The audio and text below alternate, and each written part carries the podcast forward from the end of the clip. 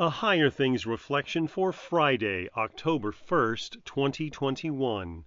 In the name of the Father, and of the Son, and of the Holy Spirit. Amen.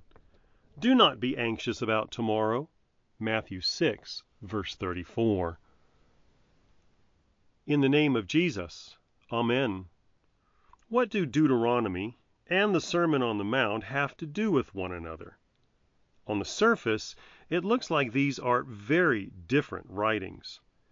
Our reading from Deuteronomy promises that the Israelites will defeat their enemies, while Jesus preaches that we should not be anxious because the Lord cares for us more than anything in all creation.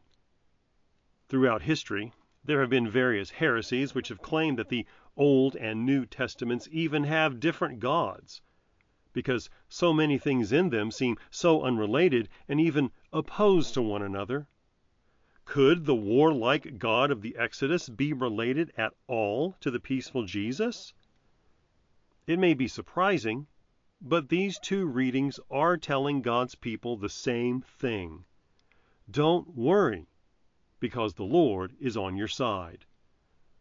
The Israelites are, yet again, face to face with enemies, and the Lord instructs them to have no fear, because He goes before and after them. He fights for them.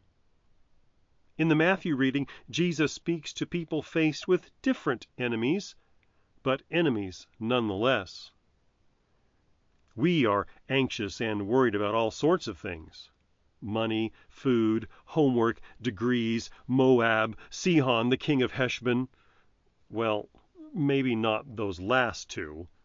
But you get the picture. God's people are always confronted with enemies. You will always be face to face with enemies of all sorts that seek to rob you of your peace.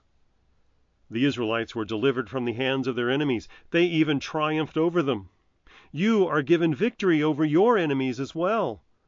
The death and resurrection of Jesus Christ have given you peace which passes all understanding. Death and sin will have no power over you. Be strong in the Lord. Do not fear what comes tomorrow, for the Lord is on your side. You are Israel, taken out of slavery to sin and death, brought through the Red Sea of holy baptism, and fed in the wilderness with the Word of God, and even with His miraculous meal, the Lord's Supper. He fights for you, so you may live in peace. In the name of Jesus. Amen. Faint not nor fear, His arms are near.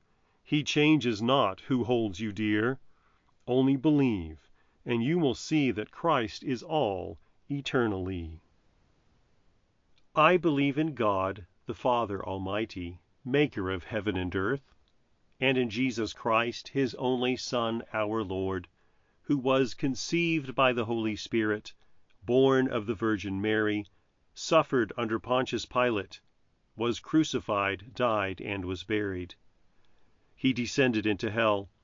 The third day he rose again from the dead.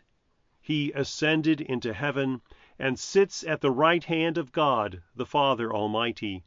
From thence he will come to judge the living and the dead.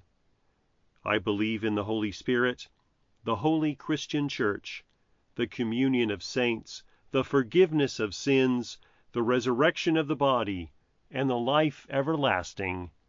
Amen. Our Father, who art in heaven, hallowed be thy name. Thy kingdom come, thy will be done, on earth as it is in heaven. Give us this day our daily bread, and forgive us our trespasses as we forgive those who trespass against us. And lead us not into temptation, but deliver us from evil. For thine is the kingdom, and the power, and the glory, forever and ever. Amen. I thank you, my heavenly Father, through Jesus Christ, your dear Son, that you have kept me this night from all harm and danger and I pray that you would keep me this day also from sin and every evil, that all my doings and life may please you. For into your hands I commend myself, my body and soul and all things. Let your holy angel be with me, that the evil foe may have no power over me. Amen. Higher Things Daily Reflections are free, just like the gospel, but they exist and grow from your generous contributions. All donations are tax deductible. If you would like to contribute to the work of Higher Things and support these daily reflections, log on to www.higherthings.org/reflections for more information.